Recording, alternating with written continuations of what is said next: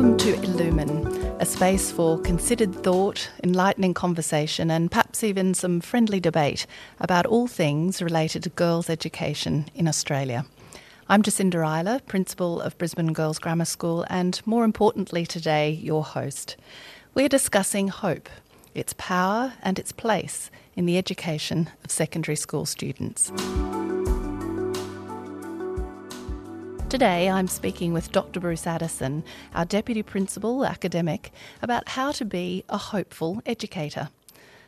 Bruce, you recently published an article on the school's website where you talk about a beautiful concept as schools being homes for the mind. And if our listeners haven't yet read that piece, I encourage you to read it first bef- before you listen to our conversation, because we'll be exploring some of the themes and the research uh, that you discuss in that article today. As I touched on at the start of our time together, perhaps one of the most confronting issues, of course, of 2020 is that almost everything is viewed through a lens of crisis. Everything's so emotive and value laden. And the question I have for you to begin is how do we teach our students to notice and respond with a certain criticality?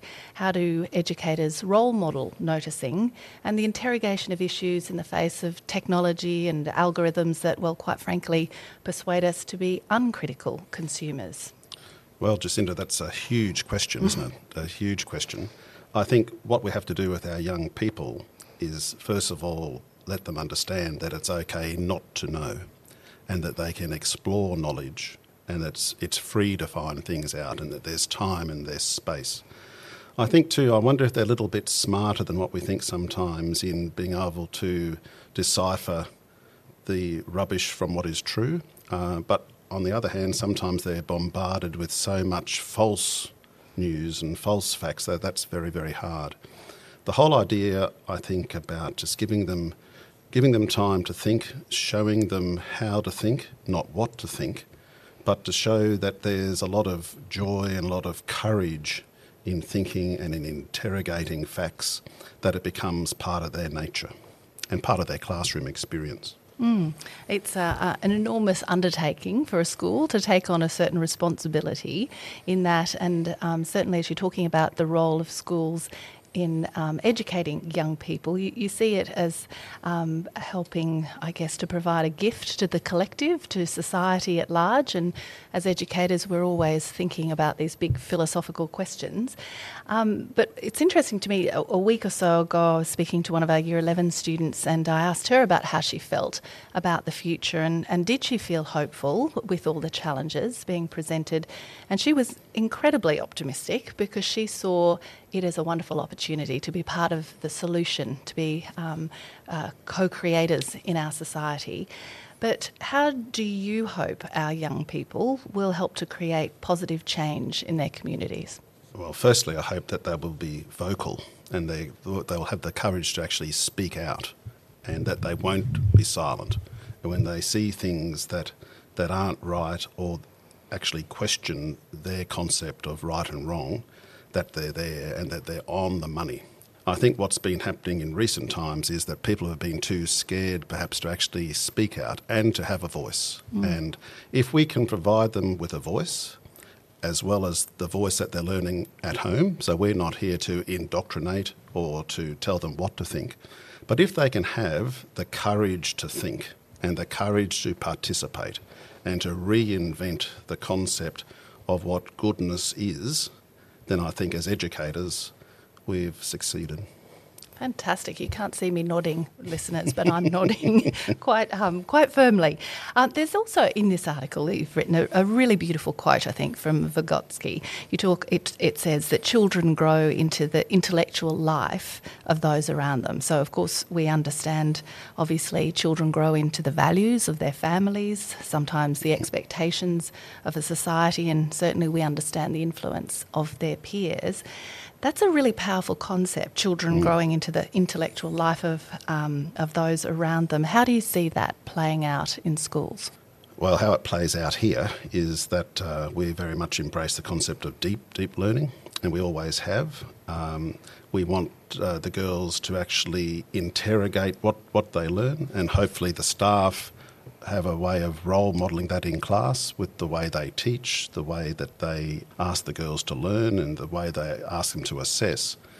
And if there is rigour that is reasonable and it's interesting and it's deep and it's relevant, then students will embrace it. And often what happens, I learnt this very early on um, when I started teaching, if you set them goals that stretch them, they always met them. Some wouldn't, but a lot would. And over time, the collective in actually Im- improves. And I think that's important. So they grow into that intellectual culture. And that's a wonderful gift. And we shouldn't be afraid of it. Absolutely. So I'm going to bring us back down to earth now. So we mm, started mm, off at a really high mm. level uh, philosophical uh, point, but let's get down to the realities of the new system of mm. assessment in Queensland. Uh, our current year, stu- year 12 students yep. will be the first to yep. receive ATAR schools yep. as part of this new system. Um, the tin tacks, the details, the specifics mm-hmm. are incredibly important. Mm-hmm. It's certainly a, a new experience yep. for Queensland students, but they've never known mm-hmm. anything else. Um, it's probably a greater challenge for our teachers. Mm-hmm. How do you see this focus um, in Queensland on external examination perhaps changing the way that students learn? Interesting, because we've just gone through 30 years of one one way of doing it. Uh, now we're bringing in subject specific external exams for the first time since 1972. What it's going to do is it's going to take away the role of the, the current role of the teacher as being judge, jury, executioner to being more on the same level as the student because the staff won't be setting and preparing the tests. So, what that means is, I think that the girls or the students in Queensland will probably have to develop more independent learning, more independent thinking, and have the ability at a certain level to uh, extemporise if they see a question that may not be what they thought would be set.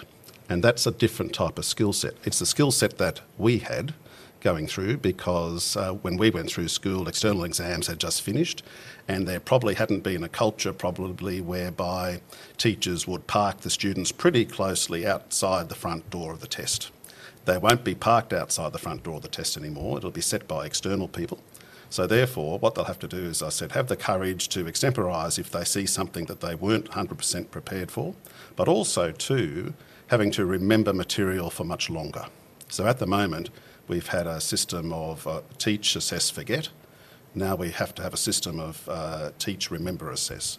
And that's one of the biggest differences. So we'll be teaching the girls you know, going back to some old things about pricing material, um, rote learning things, going back to some of those old skill sets. So that the, the thinking skills really, really important, but some of those old skills have come back, mm. and hmm. that's some of the biggest changes. So, Bruce, continuing uh, with this topic of ATAR scores, we all understand that we're living in a society that I would say is increasingly obsessed about metrics and measuring things. Um, but of course, in your article, you talk about how, in the face of the mounting pressures of standardised assessments, here at Girls Grammar, we have, to quote you, enriched our curriculum by blending the skills and cognitions of standardised tests into our general approach, of course, to teaching and learning. It might be nice to have you explain how teachers are actually doing this in the classroom.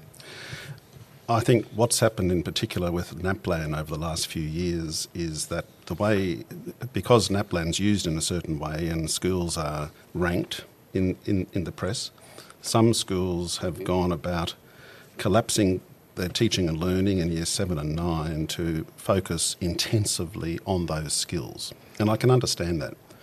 What we've done here is to look at some of the skills in that NAPLAN test and what we've learnt each year and built those skills into the curriculum the girls would have learnt had NAP, NAPLAN not, not, not been there.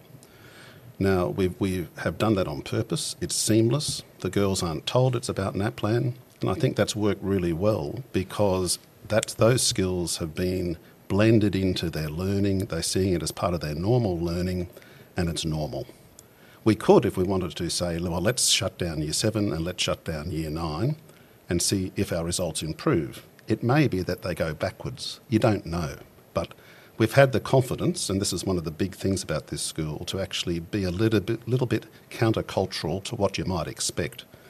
And it's really hard in education because you can't do controlled experiments. So when you do this, you take a huge risk. But you've got to have confidence in your ability, confidence in your students, and confidence in your staff that you can do it.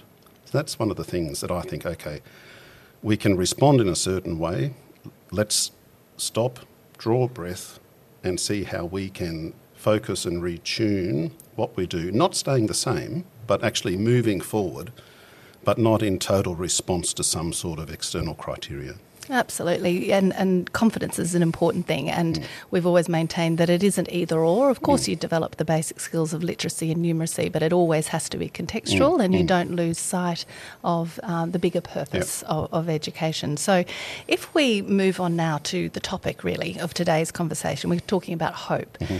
Do you think it's important for ho- educators to be hopeful about the future? Because, of course, you'd be forgiven, I would say, sometimes um, for thinking that you might actually be accused of being irresponsible these days if you do express a sense of optimism and hope and, dare I say, even excitement about the future. Mm. So, so why don't we start with that? And, and what do you see as the role of hope for leaders within an educational organisation? I came across a wonderful book in 2004 called Leading Learning, and it's written by Bob Lingard from UQ and his um, staff out there. And he came up with this whole idea about education's all about hope, when despair should actually be what's there. Um, hope's a difficult word. To me, hope's always been a positive, optimistic word. Hope is something that you can believe in, even though it's difficult to actually believe in it. Um, others see hope as a different word. They see hope as a, as an escapist sort of word, saying, "Well, don't hope, just just do." I still think hope's really important, especially in, in teaching, because and, and teaching and learning in schools, because you're dealing with young people, young people who are optimistic, young people who are yet hopefully not to experience life's harshness. And when you walk around a school, and you walk around and you see all the smiles and you see all the young people and you see all the energy, you can't help but think of hope because you think these are the people who are going to lead into the future. So, therefore, education is always about hope, and hope's a positive word. Hope is how you can invest in the future, hopefully, to make things better. And we've got to be very, very careful about making certain we don't leach hope out of schools. We're very lucky here because it's, it's, it's, it's part of our ethos, uh, our approach to try and, and make things better, to always be thinking about what we do for the girls. But that's a massive investment in hope. It's a massive investment in hope, and that's a great thing. It's a great thing. So I think education will always be focused around hope because we don't know what the future is going to be, but we can prepare the best way we can. Actually, that's an interesting segue. We don't know what the future will be. Um, many of us will have been reading uh, Yuval Noah Harari's book uh, over the last year or so. Everyone seemed to be reading it, Lessons for the 21st Century, mm. and, and certainly that was one of um, his, I think, finest points is that there's a certain arrogance to presume that we actually know what the future will mm. be like, and people or elders in any generation has a, have a tendency uh, to mm. be a little gloomy hmm. sometimes, mm. but also very certain of their mm. predictions. Mm. And, and in fact, we don't know the future, and um, hope is uh, certainly um, a very important response when educating young people. Mm, but tell me a little bit over the last year, we know, of course, that you've been working on a book yep. about educating yep. for hope, yep. due to be published mm-hmm. later uh, this year. My question is what sparked your desire to be part of this particular book at this particular time? And uh, do you think that in modern times we have a responsibility that is greater than ever to be voices of hope? Well, there's a long answer to that. Mm-hmm. Um, you, I, you, have time. Uh, yeah. a, a, few years ago, uh, uh, AEL journal came across my um, desk, um, Australian Educational Leader. And in it was a book by Professor Frank, sorry, an article by Professor Frank Crowther. Now, I've known of Frank for years, but I hadn't met him and it was on pedagogical gifts. Now, another favourite word of mine is gifts, because I think we all have mm. gifts that we mm. can bring to the classroom and so on and so forth. I thought, well, isn't that good? Because the rest of the book was all about standardised test, or the journal was all about standardised mm-hmm. testing and NAPLAN. Here was this little gem in the middle. So I looked him up online and I sent him a, a, uh, text. And all of a sudden, and asked him, Would you like to come and talk to the staff? And in about five, five minutes, he said, Absolutely. So he came in and we had a chat. And Frank's you know, he'd been retired for some time. He's uh, taught himself tennis in uh, retirement and he plays competitive tennis and the whole thing. He's And he came in and we started to talk about um, his concept of gifts, and I started to talk about the concept of school. And he said he'd met Mrs. Hancock, uh, who was here for many years, um, and he would like to come and talk to the staff. So he came to talk to the staff about gifts, and the staff responded really, really, really well. Anyway, out of the blue, he, he phoned me and he said, Look, um, Bruce, I'm going to write a book. I'm not quite certain what it's about yet, but would you like to be involved in the writing of it? And I said, Well, I've never done this before, Frank, but absolutely. So we teed up with Frank, another colleague, Karen Fox, who's from St Ursula's in Toowoomba. Now, that's a very little school, but St Ursula's had a reputation for years for being a little dynamo as far as innovative approaches to teaching and learning is concerned. So we met and we started to interrogate uh, all of this external testing business and all of the difficulty with, with, with data. And Frank had a big view of the educational landscape because he deals with a lot of people from the state sector and the Catholic sector and, and so on and so forth. And what we started to see was, you know, there was a lot of stressors there for people trying to keep up with all of this data. So we started to look at okay, how can we sort of align the pedagogical gifts concept with the standards concept or the data concept? And we started to think about okay, we, we can't get away from the standards, we can't get away from the data. But what we need to do is to interrogate the power of teaching and, and learning and the power of individual teachers' gifts. And what we've tried to do in this book is get a balance and try and balance the hope, the gifts, the beautiful craft of teaching with what's happening at the same time, the importance of data, the importance of, of, of testing, and these sorts of things. So, what we did with, with your help, uh, we used an orchestral metaphor. And because we had the relationship with the QSO, we had a wonderful entree into the world of Alondra de la Parra. And Alondra gave us time. And she actually, because her mother's involved in teaching and learning and so on and so forth, she was so interested in this concept of hope, teaching with hope. And she actually helped us understand how the orchestra actually works much the same way as a classroom. She gave us heaps of time. So, what we've done in this book is we've been able to merge a couple of things together. We've used the orchestral approach with amazing insight from, from her. Um, we've talked about hope, but we've also merged in the mechanistic as well to say that this is the 21st century concept of schooling. But you don't have to despair. It doesn't all have to be about metrics. It can still be about heart. I enjoy writing, and I hopefully I write reasonably well, and you always improve. You certainly do, But, Dr. Bruce. but, but working with Frank, Uh, you've never seen anything like it. It was a masterclass in writing. like the man wouldn't write anything down and go away and bring it back. And here was this a word wasn't wasted, it was just mm-hmm. chiselled.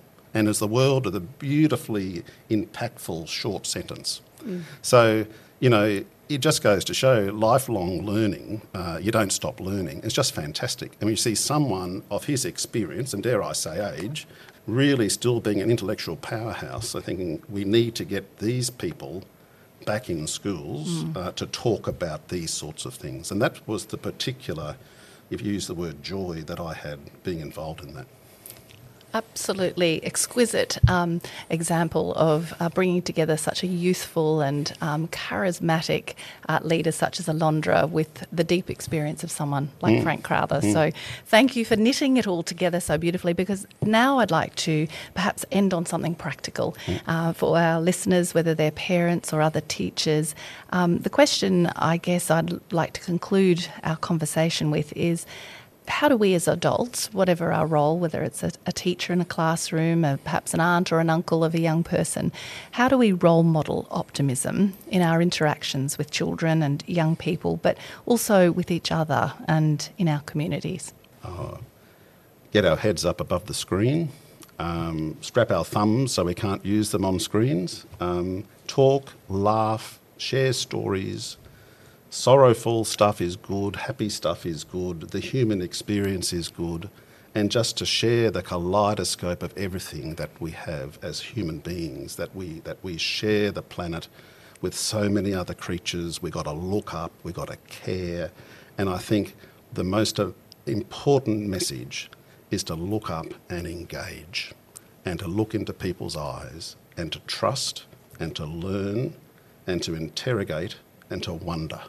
And if we do that, we are going to have a better society, we're going to have a better future, we're going to have a better political discourse, and we're just going to have a more optimistic future.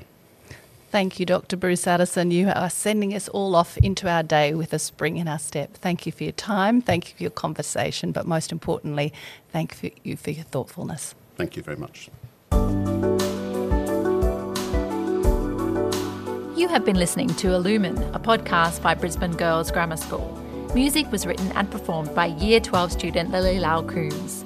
To learn more about our school, visit our website at www.bggs.qld.edu.au.